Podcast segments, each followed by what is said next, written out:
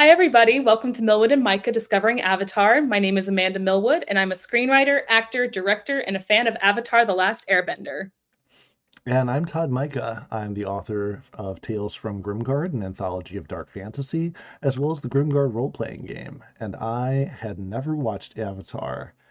And boy, I was not ready for episodes 13 and 14 of this series. I, I we have been going through Avatar the Last Airbender episode by episode.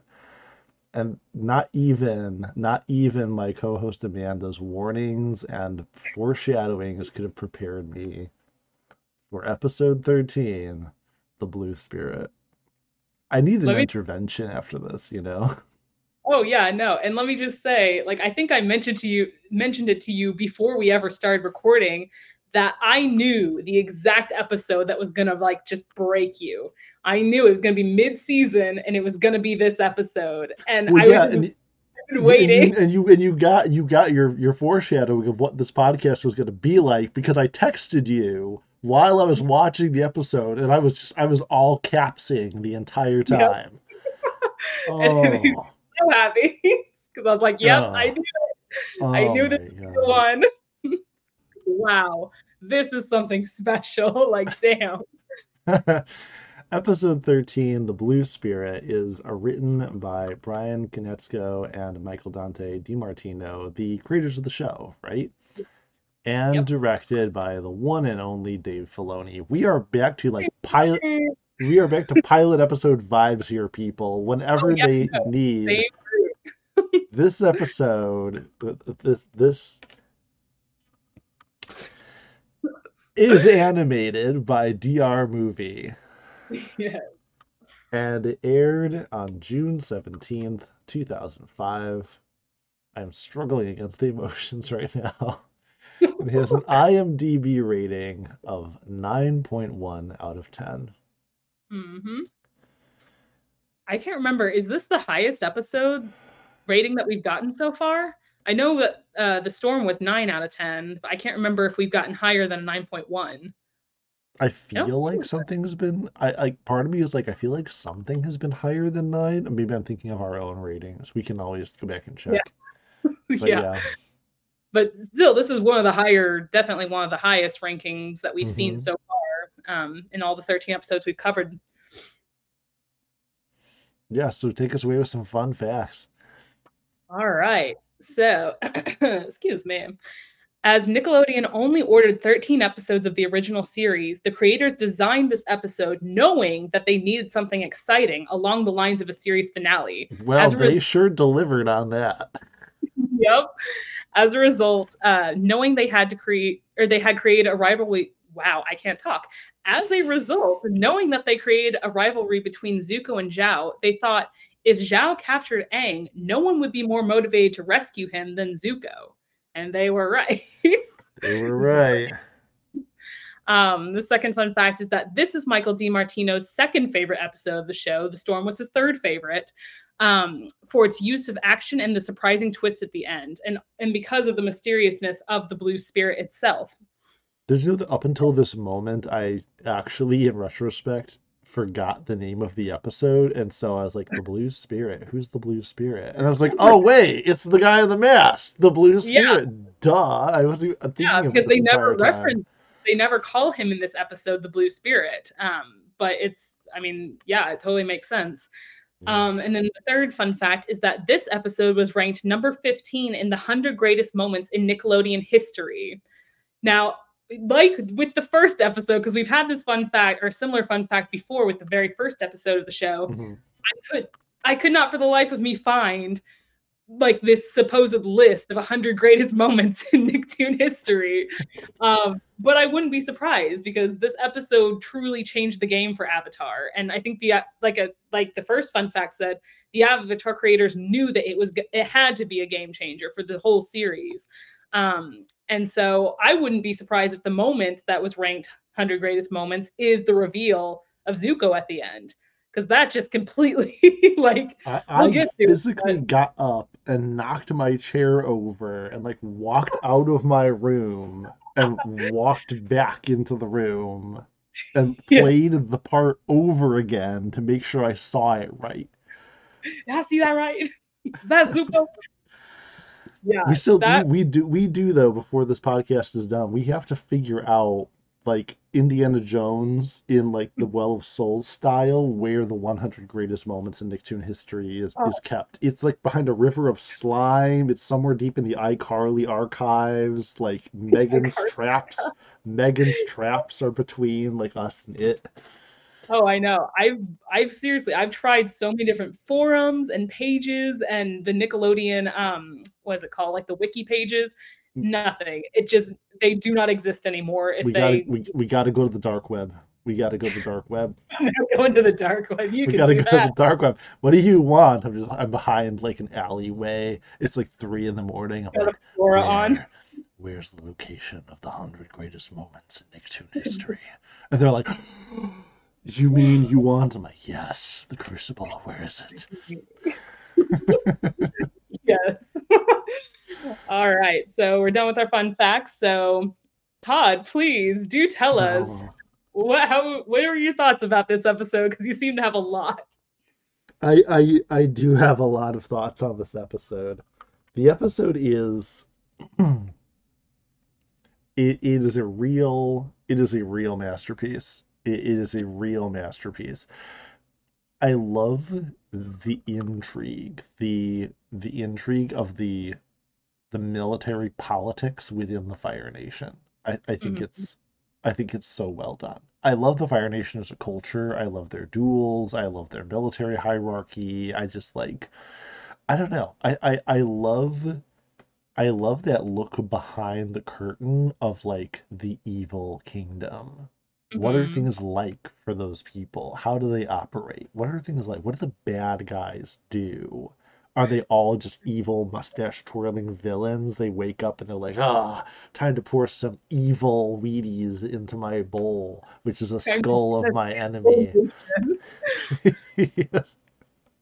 yeah It's- it's like that's i i think we mentioned it um during the imprisoned episode but i love that they humanize these these supposed bad guys you know Yeah. like they're still bad guys but they're not just like caricatures like they're actual people with you know history and background and you know even some personality like it's i really love that about the series Well, and it's so incredibly well written, these characters too, because like Zhao, um, fast forwarding a little bit into the episode, there's that part where he he has Aang chained up, and Aang literally is like, you know, if you, you let me out right now, and I'll fight you, right. and you just, he's just like, no, yeah and- really and petty. but I like how he's not just like snippy, like, haha, why would I release you? No, of course not.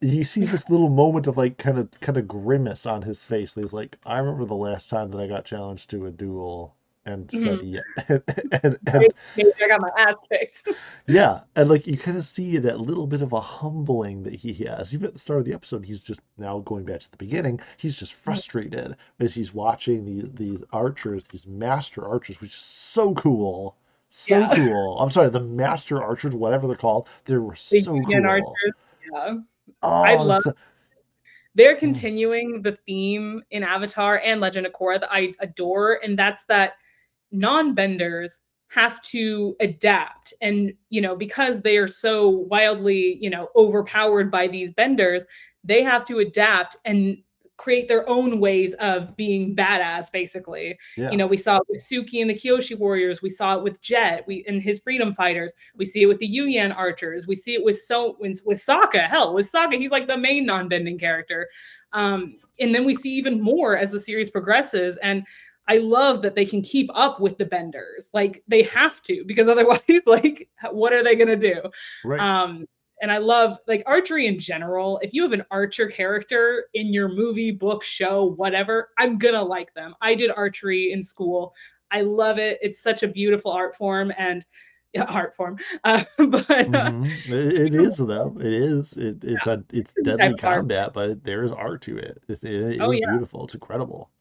and i just love seeing that you know in a world where people can shoot you know fire or water out of their fist like we still have these super badass archers that can hold their own against you know someone that can Mhm. run like the wind like it's so cool Well, it also has this sort of mercenary con um, you know, connotation to it because these are guys who are plucked out of a role that they're kept in, and they're kind of enlisted by Commander, oh, excuse me, Admiral Zhao right.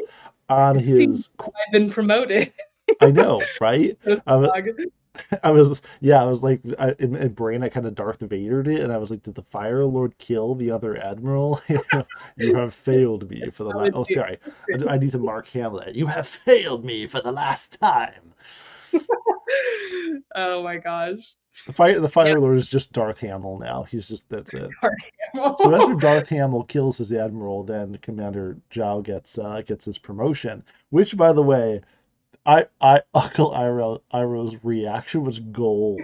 Hell, Zhao has been Good. promoted. Good for him. And he beat as he like effortlessly beats the guy in the the game that they're playing, and the guy's like, Yep. it's great. I love that like even though they're like it's especially later it's implied there's a kind of history between Zhao and Uncle Iroh, but like he's still like good for him. Like you know, he's well, still it's so cheering on tu- it's it's so tongue in cheek too, because it's almost like they feel bad for him with how badly things have gone. Like, oh, finally something went right for him. That's nice. right. yeah. I love it. Uh, yeah, the the um the whole situation in the episode too of I mean, there's just this desperation built up. It, it's very intense as Sokka and then Katara are like sick, and it's not like a punchline. Like, yeah, Sokka being sick is funny. You know, he's he's delirious and he's delusional. And he's saying funny things, seeing things, and hearing things. But then like Katara is sick, and there's like that prolonged like her coughing. And she's like, "No, I'm fine," and then she starts coughing more, and I'm like, "She's got the COVID." she got the she got the Rona. She got the Rona. Oh, no, no. yeah, joke. I'm sorry, guys. Um, but uh, yeah, no, it's it's true, and I love like you know some people don't even like it didn't for me as a kid it didn't really register because I didn't watch these in order. Um, Yeah. you know, I it wasn't until years later after these episodes had already come out that I did watch them in order. But as a kid, I never realized that. Wait a minute, like they're sick because of the previous episode. Like Yeah. they were in that storm and it has repercussions. I love that.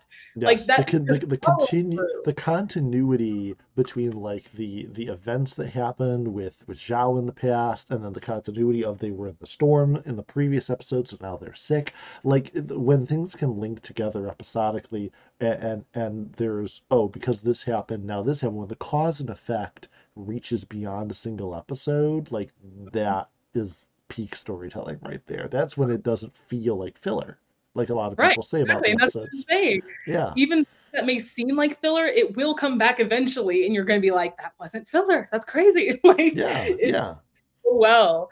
Um, Except for episode 11. Episode 11 was definitely filler. yeah, except for that one. We don't talk about that. we don't talk about episode 11. Nobody talks about that episode. Um, but uh, yeah, so I do love that. I do love that there are consequences for the previous episode, um, outside of just you know learning the backstories of the characters, and yeah, I, I do like the little um, Momo not understanding what Katara is telling him. Oh my get- gosh, I wrote that that down because I didn't want to forget that. I died when she's like explaining it. We need water, Momo. And then she's just like, it's nonsense. yeah, just like you could put like literal like I don't know BB-8 beeps in there, just make the most. Like, and everything's like all green and like fish-eyed on her face. Yes, exactly. Um, and he just bringing back everything but water, like dead mouse, the crown, like a giant chest somehow. like I just love looking at the stuff he brought in the background. I'm like, how did he get that there? like he's just a little lemur. What the heck? He's like super strong. It's Oh, man. great. I, I loved it. But you know, um, also one quick note, which I want to mention because I don't want to forget it as we delve into the plot with with Aang going to um, get medicine for them and then getting caught, uh, is that the music in this episode is fantastic. And particularly, there's the music when when uh, the Blue Spirit, yes, that's who he is. When the Blue Spirit is breaking Aang out and they're Mhm. sneaking around and like there's this one little instrument that they use that makes like that little kind of kind of like that little whistle little whine noise and Mhm. I, I was hearing it in the music and it's really highlighted and, and this, there's mostly just music during that sequence of them sneaking and it's just so good it's so good like music is always good but like it's it's very obvious in this episode just how good the Oh music in yeah. the series is Yeah, no, um, Jeremy Zuckerman, I believe, is the composer's name, and the track team. They're the ones that do Mhm. the music for Avatar, and man, they are like next level. They they go so hard with the music in this show, especially. I feel like I keep saying this, but as the show goes along, it just develops more and more like yeah the yeah story characters do, and there are certain themes that you'll hear, you'll be like.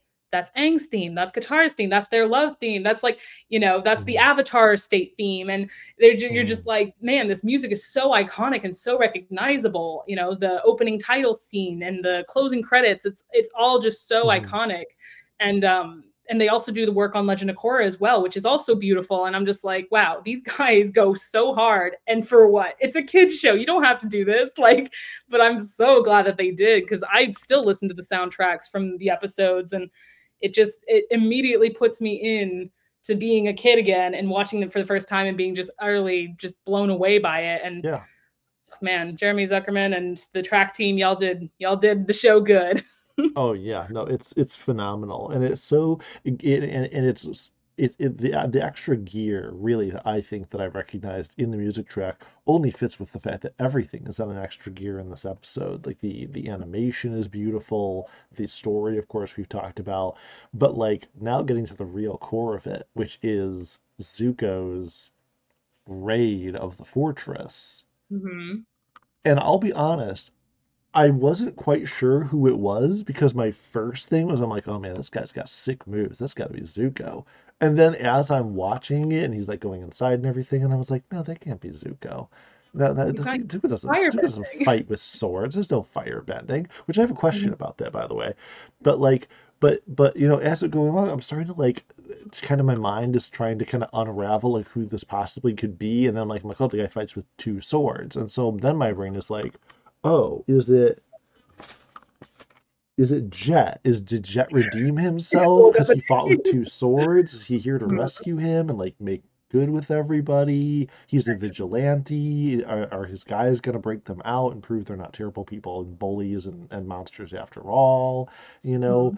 And so in my mind, I was kind of like, oh, there's some character from previous in the series that's coming back or something. It's going to be a big reveal. And then my brain is getting cynical, and my brain's going, I hope it's not somebody that's like yanked out of Aang's past, like the old guy who ran the Earth, who the Earth Kingdom, and it's nobody we've Yeah. actually seen before. And then they have that amazing escape. The uh, the the the, the just just it's not like oh the, let's, let's fight and fight and fight. Like I, I love that the the whole tower has like multiple rings walls that they have to get over a variety of ways. We gotta get through level one, level two, level Yeah. three, big okay. level. okay. And can we appreciate obviously can we appreciate the obvious compassion of Aang that he's not just to leave even the stranger this weird stranger who's come to help him. When the, the doors are closing and the blue spirit gets stuck back there Aang could easily escape but instead he opts to you know get the weapon of the staff away from the guard and then go back and help him Right. and like it's just you see like that gratitude and Aang's spirit that like he's not just like okay thanks buddy you can t- you clearly you can take it from here because but Mhm. then it's it's not just that thankfulness but like that humility because he knows that there's more of the castle to get through and he needs Mhm. the guy's help he needed his help before how does he know he's not going to need his help later i think that's like an amazing part of Aang's character that was just highlighted there in once again an unspoken way Oh yeah, absolutely. and then they get outside the walls and then she snapped. yeah. and and then okay but real quick yes. did i see wrong that somewhere in the middle of their escape did the blue spirit use water bending Oh no, so like towards the beginning when he first was uh freeing Aang from the shackles, right he had a bucket of water that he threw at one of the uh one of the soldiers. So he wasn't water bending, he just had a bucket of water. but didn't it like freeze or something or was it did i am i misremembering this the thing in the I episode mean when Aang was captured by the Yuyan archers, he froze part of the river to stop the arrows from hitting him. But no, no, it, that's it was 100% right when they escaped from the room. Mm, not that I remember, and I just watched the episode like a couple hours ago. I'm I I I could you go back and watch I, I I am going back to watch it. I mean, it's I, let's rewatch the whole episode right now. No, right now. um, Live. right now. Um, that he unmasks where he unmasks the blue spirit. There it's like literally all the enemies are closing in on them. Yeah, after he's been shot in the face by an arrow, which Oh has such gosh! sound is just I always get like a little kind of jolt when I hear the sound of the arrow hitting the mask because it's so close to his face and you know Mhm. there's a bright flash that happens you're like oh ow like he knocked out It was really an incredible sequence. And i like i said before i just like got up. I just like walked out of the room from the absolute shock of it. I was because in my mind i mean a million things hit my brain at the same time in that moment. I was like he freed him. But like he freed him to spite Zhao because he doesn't want Zhao to get him. And he really went against all those guys to do it. But like Mhm. Aang is also kind of his like weird buddy in a way because like you know what I mean? like we like we talked about like there's this kind of this understanding between them. You know what I Mhm. mean? There's like okay so I'm going to dramatize this a little bit but like it's a little it's a little bit like it's a little bit like if it was a, like a hunter who's Mhm. after this this wild animal and he's after the thing and if he catches it when it's like wounded he could easily be like oh i found it and it's like it's wounded it's injured and now i Right. can catch it and bring it back and say i found it but he didn't win it in the hunt he just Right. found it when it was unfortunately at his mercy it's, it's like the hunter taking the injured animal nursing it back to health and then releasing it it's like now that now that it's a fair hunt again i'll get Right. you Exactly. No, that's that's a totally perfect way to describe it, honestly. and and talking then in that aspect about you know we already complimented Aang, but to compliment Zuko on that, it really shows this sense of honor that he has. right. That there is this respect for once again this respect for his prey. He is the hunter, but he has so much respect for his prey that I mean, yeah, sure, he wasn't exactly in a position to do it anyway, but he didn't walk in there and grab you know Aang and loop a chain around his neck when he could have, or knock him out and carry him out, or anything.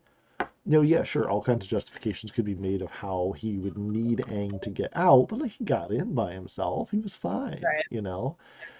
And so like, mm, just yeah, again, there's the real hunter's honor that like if I'm going to catch you, I'm not going to use anything that my opponent has used to subdue you. I'm not going to get you while you're in advantage. I want you in the wild. I want you free. Go Right. free, and then I'll come and get you. And I can say I actually caught you. I love it. Yeah, no, it's it's great. And you know, while we're on this particular scene, this was my version of no, I am your father. Like this was that shock to me because like I did not, you know, I, like I said, I was seven years old when this episode came out. I was not Mhm. thinking that this was going to be any character that we'd seen before. I wasn't trying to figure out who it was. I was just enjoying the episode and the action and the ambiance and the atmosphere. And when that happened, my world was shooketh. I could not believe that, like, because I, and then I immediately was like, but wait, like, he didn't use any firebending? Or, like, how, like, I never realize he was so good at stealth and like dual wielding and like all this stuff that we hadn't known about him previously because they cleverly hid it. Um, and I was just like, I can't believe this. It was Zuko all along. like, It was Zuko all along. it's on Zuko all along. All along.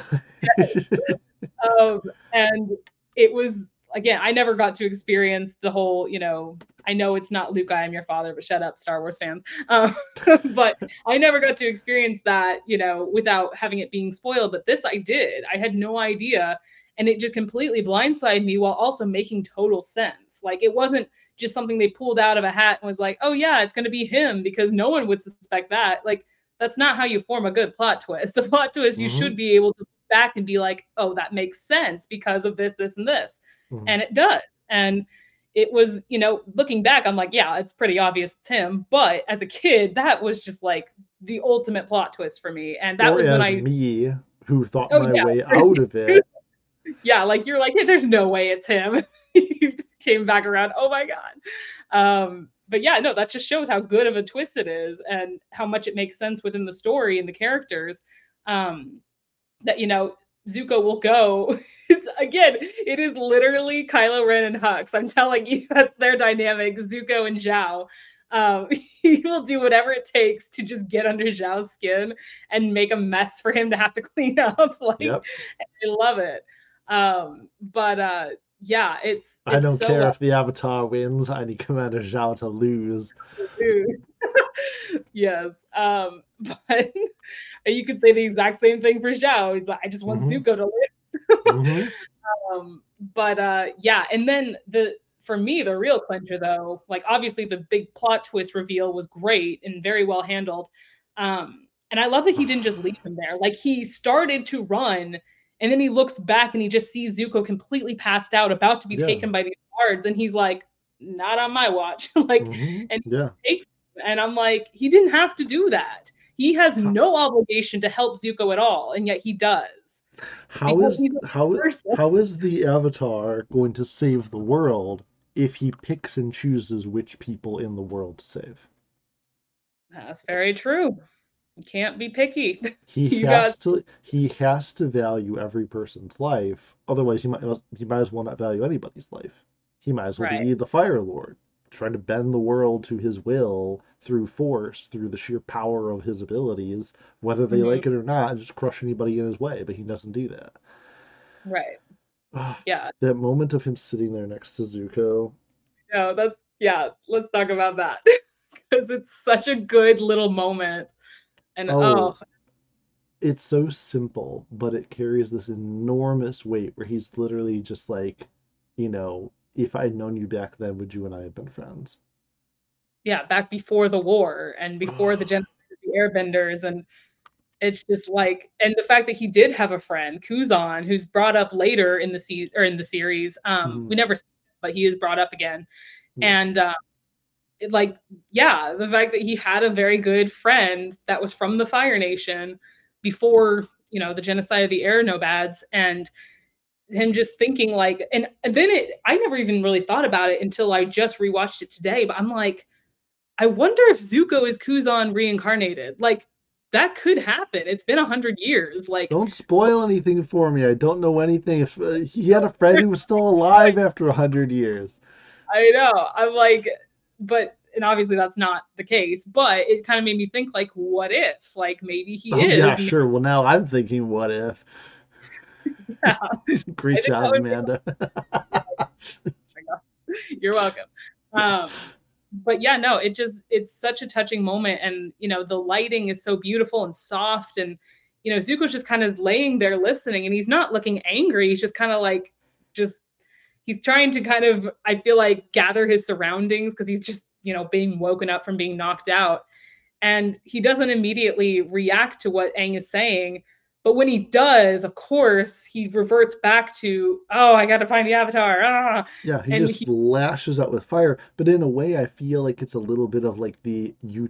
How do I say this? Aang was hoping his words would touch the unburned side, but they touched the burned side.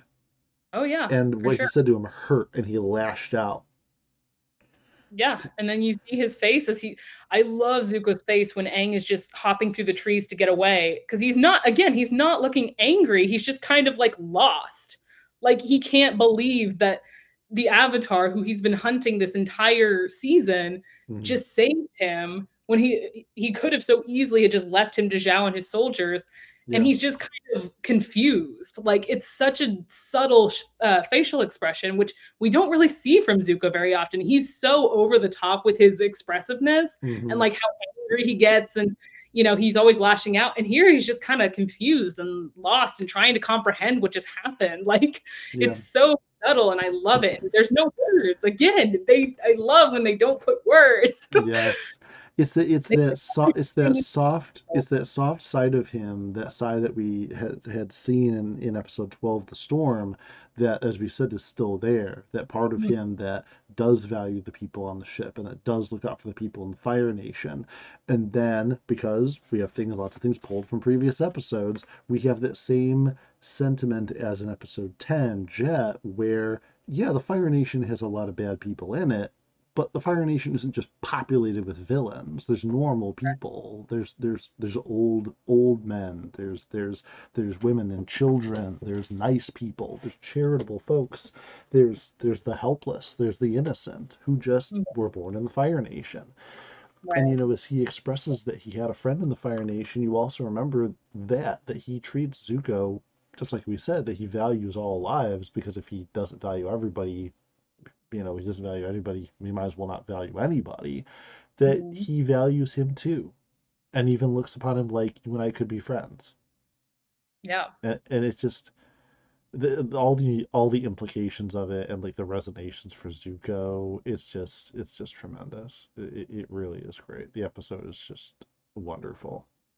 Yeah, and I mean, I I don't think I think you know just because you know me and you know popular culture, but Zuko is known to have the best redemption arc of any character ever. Like, Mhm. and they plant the seeds for that redemption in these in the storm in in the blue spirit. I think that this is truly where the redemption arc, you know, it it's planted. It's not you know fully grown, obviously, but we see that there is potential for Zuko to be good. Like he Right. can do good things, but he is clouded by his anger and his you know just drive to to try and regain his honor that it's clouding what could be you know a very good person. And but we see those cracks you know and and we see more of it as the series goes on and he really gets to earn his redemption. And it's moments like this that you're like yeah no he totally did. Like and it's just ugh it's so good. I can't wait to get further in and be like you're just gonna you're gonna lose it. It, it, it uh, this, tonight was already was already hard enough with this Oh, stuff. I, I, I, I don't I don't know what I'm gonna do beyond all capsing you when I'm almost done with the episode. I don't know what I'm gonna do. I also Well, find we- it ironic that he masks himself like a like a blue demon, oh like yeah an evil spirit, when in be a reality it's mask or kabuki mask or something like that i think it's a kabuki mask is what it's called um when in, in reality it's the best part of him that's coming out. hmm you know? Yeah. and it's it, I, I just I, I i love that. I, just Yeah. i love it. Great visual like great choice there. Writers you you done it. You done good. Also just about the masses we were talking about originally they were going to name the character the blue spirit the red spirit and the mask was going to be red but they decided against it because they thought that people would figure out that it was zuko because red Yeah, is that, that would have been no- a dead giveaway yeah yeah i think it was a not only visually a great choice to change that because the blue in the white against the black it looks amazing but yeah it does it does i think work better symbolically that he is kind of putting aside his fire nation you know heritage and his prince and all Mhm. that and becoming a new person a new entity almost. Yeah. um and yeah it's so good. And we didn't even talk about the the very last part of the episode um when Aang returns and he like you know gives the frogs to Sokka and Katara. Mhm. and Sokka just asks him he like lays down he's super exhausted. And Sokka asks him you know Aang how's your trip? Did you make any new friends and just so tired and wearily he just says no I don't think I did and he turns away from the camera. Feeling every one of those 112 years as he is like no i didn't make any new friends. And you can tell how incredibly badly he's taking the like you know he was hoping he was hoping that that moment would be a change between the relationship between him and zuko. Yeah, and then you pan over and we have Zuko and he's laying in his bed and he's looking at the Fire Nation emblem on his wall and he turns away from it. I'm just like the visual storytelling is so on point. I can't with this episode. it's so it's good.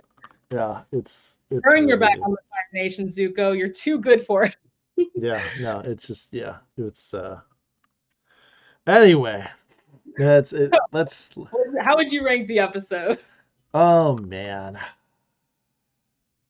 So I'm going to give the episode a because it's just it's just phenomenal. I mean, the emotional depth of the episode, the symbolism, the storytelling, the the character depths that are that are put out in this episode, the action is phenomenal. Um, I'm gonna give it a uh, 9.7 out of 10. Nice. I think that's probably that's your highest, right? I think Or it's my it's I think it's my highest. It's it's I think I gave 9.5 to the Jet episode, was it? I think so. Yeah, I I think that was really, really enjoyed that episode. Yeah, but this No, I one's either way, this one's not this one's a 9.9.7. I think I'm gonna give this one a 9.5 out of 10. This is like top 10 episodes for me personally. Like, hmm and it's crazy that we have a top 10 that's in season one. Like that just shows how good it is. Um, yeah, it truly is one of my favorite episodes. Um, I'm gonna save. I don't know if any episode quite hits a 10, but um, yeah, that's like top tier for me. This episode's phenomenal. I've watched it so many times. One of my most watched episodes of Avatar. Um, every time I binge watch it, hmm and uh, yeah, you guys, you killed it, Michael D. Uh, Dante DiMartino and Bryan Konietzko and Dave Filoni. Y'all are the best. We love it. Moving on to the next episode. Yes. Oh my gosh. Okay. Ah, emotional, emotional purging. Fan. These are these Chill. are these are manly tears. These are manly tears, my eyes. Uh, episode 14, The Fortune Teller. It is written by John O'Bryan and Aaron Ehasz. Ehasz. Ehasz. Um, who also wrote, uh, which one did he write of the ones that we had gone over in the previous episode? It Uh, was, Aaron um, He did the he storm. did the storm, right? The storm. Yeah. Yes. Uh, so yeah, no. Um, again, awesome writing. Um, not surprised at all that he's he's billed as the writer on this one, and directed by Dave Filoni, the master himself. Yep. Uh, it's animated by JM Animation. Uh, the episode aired September 23rd, 2005, which you reminded me once again of just how much time is flying by. I mean, we started reading episodes that were in May, and here we're in September. Yep. Jeez. And the IMDb rating for episode 14, The Fortune Teller, is 7.8 out of 10, which I don't think is a just rating because I really like this episode. Same. I I don't understand why this episode is so low on a lot of people's list. I really enjoy this episode. Like it's not the most plot heavy, but I think it's very good character work. Um, which to me is more important than plot personally. Um, but yeah, so in our fun facts, we've got this one I think you'll find interesting. Jessie Flower, the voice of Meng, the little girl that's crushing on Aang, would later join the main cast in season two as Aang's blind earthbending teacher, Toph Beifong. Okay, real quick. I Yes. don't know what I told you before. I don't know a ton about the series, but I told you Mhm. at the beginning, I think in the first episode, there's like, I know there's a character later that like is an earthbender that joins them. She's a girl and she's really mean. I know her voice. I know Toph's voice. And so when I I wondered about this, because as you can tell, you probably picked up by now, I'm pretty good at picking up voices. Mhm. And I was like, is that the same actor voice actress? Is it her? Wow, that's cool. That's good to know. Yeah, Toph Beifong is a lot of people's favorite characters out of the main gang. Um, So I'm very interested to see what you'll think of her when we come when we meet her. Um, but with our second fun fact, we have when Aang realizes that Mount Makapu, yeah, Makapu will erupt, he drops the panda lily into the volcano, and the flower is replaced by CGI flames when it hits the lava. That's just a Mhm. fun little like I actually noticed that. I never noticed it before, but I did this time around. I was like, was that real fire? like we've never had like real fire being sh- it's always 2D animated, like hand drawn fire. Mhm. And so it was kind of weird. It was like, oh, that, that was real fire. Okay. They just must have CGI implanted that. Mhm. Um, and then this is just a fun little one. When Mhm. Sokka kicks a pebble and it bounces off a nearby sign, hitting him in the head, the Chinese characters on the sign ironically translate to a good blessing. I love little details like that. That's great. The king of self-inflicted misery, and I totally relate to that. Do you? Oh yeah, totally. Um, and I love that that's like a main through line with him in this episode is that everything bad that happens to him is of his own like doing. I thought very... this was a good idea when I started it, but nope, just caused me more problems. Literally. all right, that's all we got for the fun facts. Not a lot, oh, but very gosh. No, they they are very fun facts. They they are very fun. Um, I so I, I told you that I was going to show you my notes. So my notes for this just have the word cute written in really big letters. There's a heart written here with Aang and Katara's names in it. Um, Are you um, a shipper? I am. Oh yeah, those see the big word floozy just written. yeah, the fact that they this, put that in a kid's show. it was oh that I was no idea what that meant as a kid, and I, when I found out, I was like, "Ooh!" And that, now, that is hysterical. Okay, so oh my god!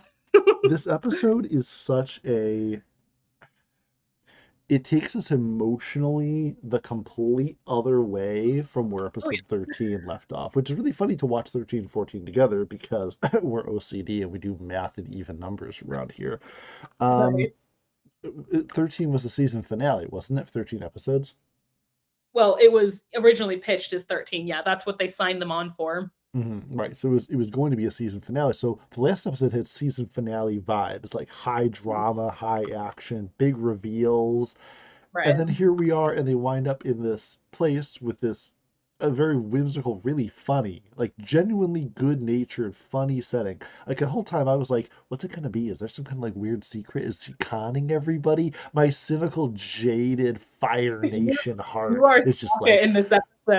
yeah, yeah, I was Sokka. I was I was Sokka. I just I feel like, like I, I was burned by things before like this. I was cynical like Sokka, and I'm there just being like, what's her angle? Is she actually is she conning these people? What's she getting out of it? She doesn't charge any money. Hey, Katara, is she getting money some other way? Like I was really like, what is this? But no, she literally just tells the future for everybody and does the best she can and some people just abuse it Katara but like that's you know um but it's just it's just hysterical and, and and and the whole thing is not just like funny it's not just like a played for laughs sort of scenario it's just whimsical and I love mm-hmm. like I love the duck humor throughout the whole thing. I love this one part. I, I can't remember what it was, what happened, where everybody leaves. Oh, I think it was when Aang is trying to act aloof, and Katara mm-hmm. walks away from him, and there's this long extended pause where it's just him standing there, and this duck just wanders on. He just and he just looks over at the duck. He just just standing there and he just quacks at him. Yeah, but the duck quacks are so funny. They're not because they're not just like a duck quack. It's like a. it's great. Yes, I think that you mentioned before that you know you love zoology, right? That's what you said. I do. I love of... animals. Yeah. Yeah, and I love the hybrid animal, like you know, mixing oh, up two okay. animals. Real quick, familiar. let me jump back on this real quick a huge appreciation's been going on, like low key, for the wildlife in Avatar: The Last Airbender. Loved in the previous episode, the start of the previous episode, uh, there was like that phoenix bird that like comes and like reports in, and like of course it's a phoenix bird. This is the Fire Nation. What other kind of bird do they have? You know, and then there's like that like ox dinosaur thing with the long dragging tail that's pulling the cart into like the fortress. And I was like, man, they don't have these back here in Illinois, that's for sure. No, so I've really been appreciating. And then ducks, the best animal of all, ducks. Yes. And they have the platypus bear at the beginning of this episode. Yes, which... the platypus bear. yes, and it lays eggs. Getting scared and dropping an egg was amazing. Yes but um, yeah, so I I do also love all the animal hybrids and the just funny combinations that they come up with. Um, but um, yeah, I speaking of the town, since she brought it up, um, it's funny because on this most recent rewatch, I was kind of like, they kind of give me cult vibes. like, you know what yeah, I mean? Yeah, you know, I mean, they all do literally everything from the way they dress mm-hmm. to to the what they're gonna eat to what they yeah. think the weather's going to be and who they're going to marry, all based on like what the fortune teller tells them is the right decision. Right. And I think that this is actually a pretty deep commentary that like, you know, kids they'll just see it at surface level, but like as I guess you could look at it from Sokka's point of view and just be like, you know, oh, these people are just crazy. Like they're just following this woman blindly, like kind of like a cult. But then you could see it from their point of view and be like, we're not hurting anybody. Like whatever we believe, like you could see it as a commentary on like religion, you know, if what mm-hmm. we believe makes us happy and healthy and all that, like who cares? Like if you don't believe it or whatever. And that's like surprisingly deep for a kid show. Like they obviously don't go into religion with it, but like you could Yeah. totally see that as an allegory for it. Yeah, Um, well, especially when they start making this sort of debate with Sokka, where he is like seen as the science person. When you see like a little bit of like the blind ignorance of like the, Mhm. the people, where they're just like, "Huh, what can your science explain where rain comes from?" He's like, "Yes, yes, it can." that line delivery is one of my favorites of this season from Sokka. That yes, yes, it can. like it's just so exasperated. He's so tired of people's bullshit, and it's so funny. Jack just kind of kills me with his delivery. Um, but yeah, and it's it totally is a great kind of having these two polar opposites going at it, and one's just being super nice and turning the other cheek, like you know a lot of religious people do when people Mhm. don't understand beliefs or whatever. And then the skeptics over here like trying to disavow or disprove like whatever they believe. And it's just like Mhm. guys just just chill okay? Like Yeah, just let them, it- see what let them live ignorance It is a really great um, mechanic to get what you said is a very deep and complex point across because it does it all without hitting you over the head with it. It does lay an undertone of the issue where you see somebody who's a skeptic who doesn't believe in it, and he is right to a degree. He's right. They wind up going on the mountain, they find out the prediction is wrong. Um, and I mean, there are things you're going to get wrong. There are things you're going to get wrong with somebody who realistically she has a gift and she's using her gift. She's using supernatural input to guide people like faith, but you're relying on a person and a person can make mistakes. And that's Right. a, a, a- you know on the most somber note I can make, not to dwell on it, but it is important for anybody who could be listening that you know the faith itself could be right, like Sa- Sokka went out to disprove it, say it was it was a hoax, it was false, but it was Mhm. real. But at the same time, the person who was the leader in this group of people following this faith is fallible, and she made a mistake. And people can make mistakes. They can be following the right thing, but they themselves can make a mistake. And you know, there has to be a level of skepticism where you're not blindly following, where like Aang and Sokka do, they go in there and they go and and find something's wrong and then they express it to everybody by having her see a sign which is a very creative way to do it. The episode i didn't really know how what they were going to do. That she Mhm. takes them as a as a you know a sign. Yeah. Yeah no i i loved that um that the way that they get the people to believe what you know that the volcano is actually going to erupt is by using in a way kind of using and abusing their um fortune telling against them yeah. um by shifting the clouds. It's very clever like i i don't think i would have thought of that but like it's a very clever way to kind of not not it's here's the thing they don't like disapprove or disprove anything that they say. Like they keep their beliefs intact while still proving them wrong if that makes sense i don't know if that makes any sense but yeah you know they don't they don't shatter their faith and make them believe the whole thing is a farce because it's not but they use Right. it to wake them up you know to the Right, reality of the situation they guide them to the right conclusion using their faith Right, exactly. And I like that. That's a clever way to kind of, you know, not one side the issue of the episode. Um, but uh yeah, so let's let's talk a little bit about the the the fortune teller, like the fortunes that we get, because your your hearts and you know Oh, XOXOs. oh, I'll- oh, oh, I will. One more thing before I jump into it, though. The line, one line from the episode, which was hysterical. Hysterical was oh the fluffy the fluffy bunny cloud predicts doom and destruction. It's not a fluffy bunny cloud. yeah. oh my gosh, I I couldn't. I lost it when I heard that line. I had to pause the episode. I was laughing so hard. Oh my gosh. Ah, Aunt Wu was right until the fire mountain attacked. Oh my gosh. Are great. but okay, but now the real meat and potatoes, the real thing we showed up for, which is the ship the ship that could sink the entire Fire Nation navy. Aang and Katara. Oh mm. my gosh. Oh, Oh my my God. lord. Like, the, okay. I, first of all, I really feel like the episode takes the feelings that Aang has for Katara beyond just that like that kind of puppy love that we saw in that like much earlier episode where he's like trying to show off for her and, and things to get her attention. And because he literally refers to it as like number one, he refers to her as someone he that he cares about that he loves, hmm which is a pretty strong phrase to use. But I mean, Yeah, you know. When you're young. right. But then you also see how seriously he takes it where he he's like who's she gonna marry? And i'm like oh my lord. Oh We're doing- we're doing yeah we are doing this right now? And and okay. And i just you know the part that got me where she's like you know what's what's he gonna be like oh he's gonna be he's gonna be how'd she phrase it she's gonna be he's gonna be a really powerful no, what is it It was a, a very powerful bender. Yes, he's one powerful bender.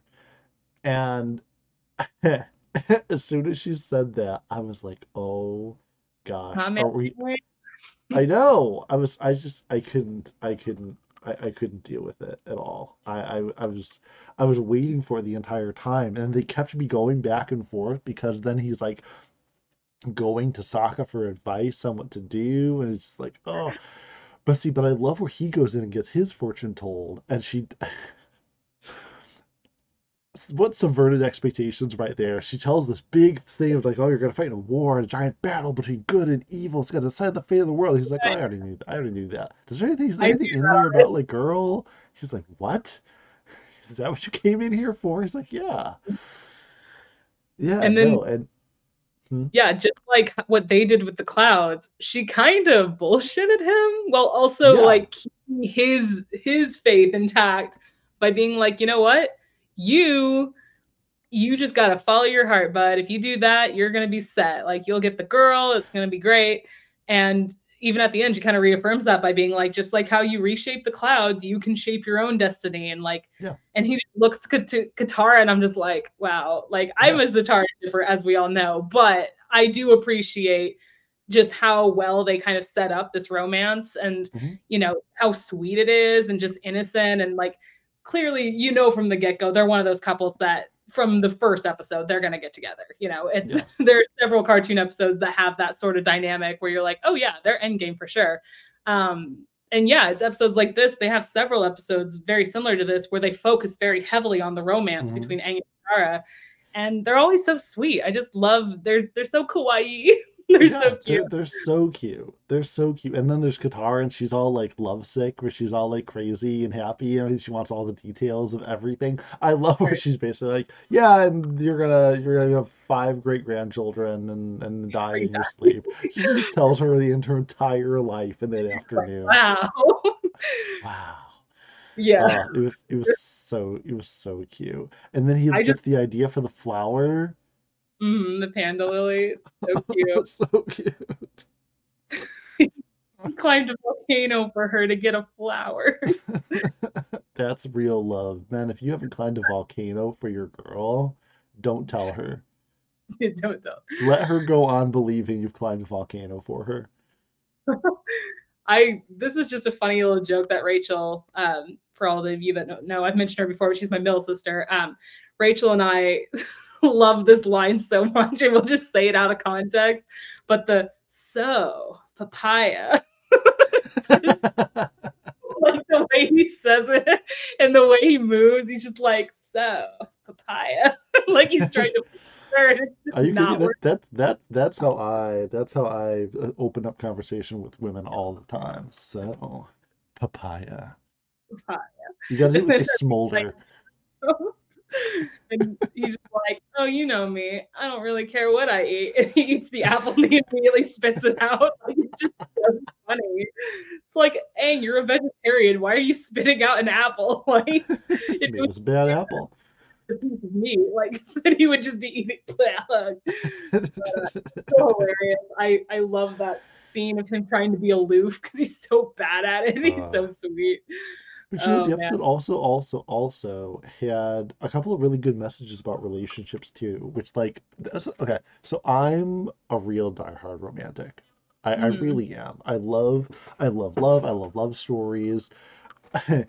anytime, anytime any of my friends are just like, oh, you know, me and my, you know, my partner, whoever they are, you know, they'll be like, oh, we're we've been together for a year this past weekend and we celebrated. And I will be the first person to immediately drop everything I'm doing and lean over and be like, oh my gosh, tell me the story of how you guys met each other. I want to hear the whole thing. I want to hear about your meet cute.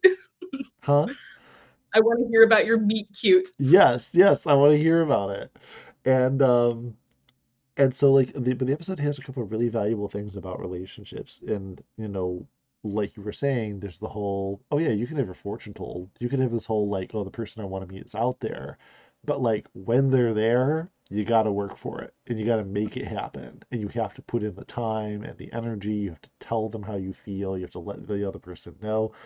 Oh my gosh, which oh my gosh, it brings me back to the one of the most painful moments in the whole thing when Aang turns to Katara in the middle of them cheering for the predictions, and he goes something to the effect where he's like, "Hey, just you know, I really like you, Katara, but like," he says something like "more than normal" Yeah, or something like that. He's like, "I like you a lot more than normal," or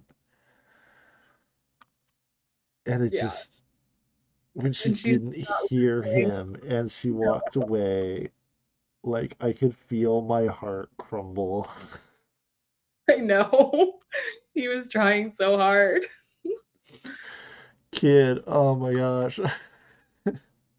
And it's and again, another similarity between you and Aang. Like he's also a huge romantic. And like the gesture that I mean, multiple times throughout the episode, one of my favorite moments, we haven't even talked about it, but um when at the very beginning of the episode, when he makes her the necklace out of the fishing Yes. line because she lost her mom's necklace.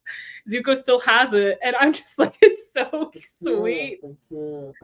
He sees like the glamour shot of her when on and it's like sparkling and it's like an anime shot he just thinks she's the prettiest girl in the world and I'm like god he's so ladies, ladies, just so you know, if your man gives you something, especially something he made, but if he bought it or whatever it is and you try it on, just know that in that moment that you're trying it on and showing it to him, he is looking at you the way that Aang looks at Katara. Get yourself a man that looks at you like Aang looks at Katara yes Yeah, it's no. sweet Uh, but you know what was also really good um, was the whole uh, the whole subplot of the the girl, the assistant to um, Aunt Wu. What was her name again? That character who was voiced Meg by Meng, right? Right, Meng. Where Ming like has their oh gosh, the the heartstrings were just like played like a guitar at an Ed or Sheeran concert like it, it, where she says to Aang, where she's like, you know, I really like you. He's like, yeah, I know. And she's like, yeah, but like, you know, I don't think you'll like me back the same way. He's like, oh, yeah, okay, now I get now I get what you mean. Yeah, I guess not. It's it's just, and there's that real somber like resolution to it. They both handle it very mature for like 12 year olds. Mhm. Uh, more mature than most adults do, by the way. Take notes, people. Uh, this is how you handle rejection. Um, but he has that great moment where he goes to her though, and he puts his hands on her shoulders, and he's just like he pretty much like, don't worry, like there's uh, some you're gonna marry some amazing guy who like you know, because she's down on herself. You know, she's like, oh, my hair is really goofy and weird, and that girl, her, her hair is so beautiful compared to mine, and it's like a very realistic, you know, very kind of punch punch to the gut of like when you're rejected, but you're rejected for somebody else, you know, right and you you have to compare yourself, and to remember that, like Aang said, the Avatar said it. People don't doubt him. That there's somebody out there for you who like will look at you the way that Aang looks at Katara, and and Mhm. not to give up, and just because your crush doesn't feel the same way back. I, I think that, like I said, this episode is great. The the show imparts a lot of really good, healthy lessons and healthy messages. It it shows healthy resolutions to arguments, and it shows it, it, shows how to swallow your pride and admit when you've made mistakes. And now it shows you how to deal with relationship stuff. Mhm. This is great. The show is amazing. it is and we haven't even talked like honestly, we haven't even talked about my favorite part of the entire episode, which is the big action scene at the end. Like Yeah. the the entire, you know, buildup of this episode is that you know this this volcano is going to erupt, but the people don't believe that it is until Aang and Sokka and Katara prove that it will, and it does, and that ends up becoming a very dangerous situation that they have to you know work together to prevent the, this town from being burned down. Mhm. Um, and you know, it's it's a seemingly just kind of like secluded incident, like it, it wouldn't you know have any ramifications or anything, but they go so hard with the animation and the you know music and the build up and like you know seeing the ashes just filling up the screen as you know the lava's like approaching the town and the Mhm. music is swelling and they're like oh my god this river is going to overflow like we got to do something. And then Aang just like without any words just rushing in and just taking charge and completely basically defeating this volcano by himself using some very amazing airbending techniques.